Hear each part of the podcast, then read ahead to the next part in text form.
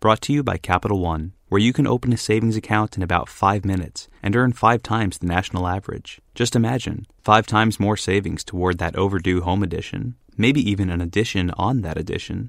This is banking reimagined. What's in your wallet? Capital One NA, member FDIC.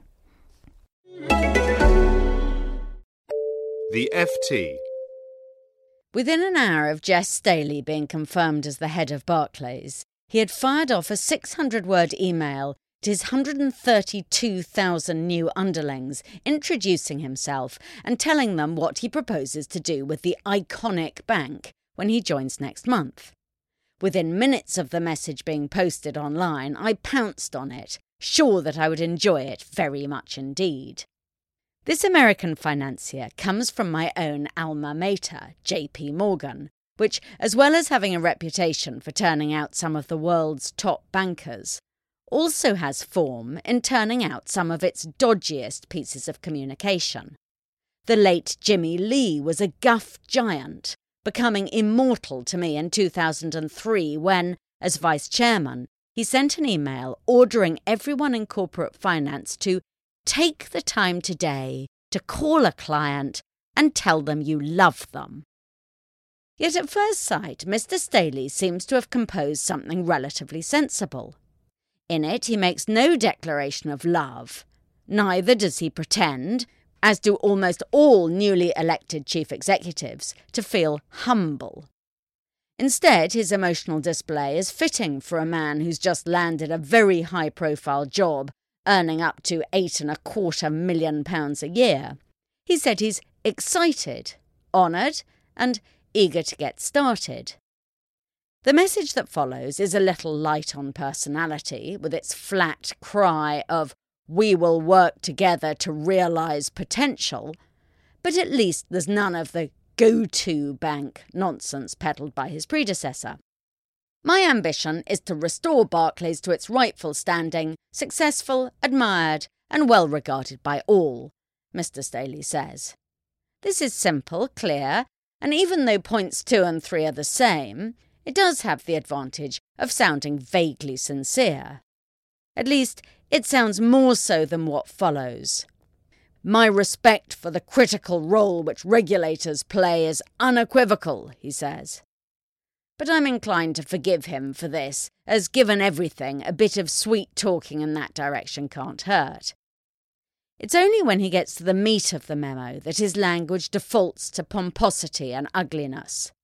"We will complete the necessary transformation and repositioning of the investment bank to a less capital-intensive model," he says.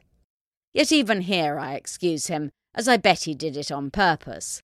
One of the beauties of jargon is to make you sound extra serious when you're making an important announcement.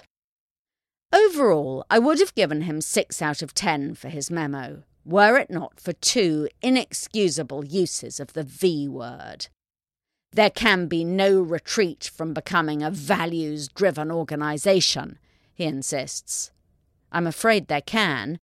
Indeed, there can and will be constant retreat from it, as no one really knows what a values-driven organisation is.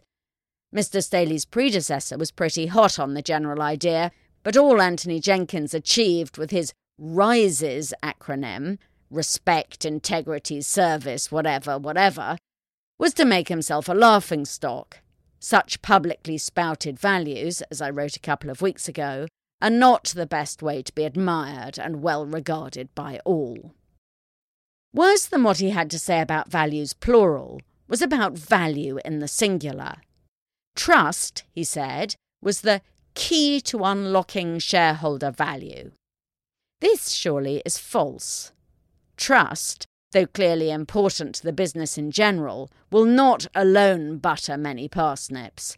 It's hellishly difficult ever to work out where big banks make their money, but last week's poor numbers and tumbling share price suggest Barclays' problem is not lack of trust, it's exchange rates, ring-fencing costs, tax, expenses, and so on. But what really jars is not the falsity but the cliché, unlocking shareholder value. This is the favourite phrase of the Barclays chairman, John McFarlane, who never makes any announcement about the bank without declaring himself devoted to delivering or unlocking or creating shareholder value.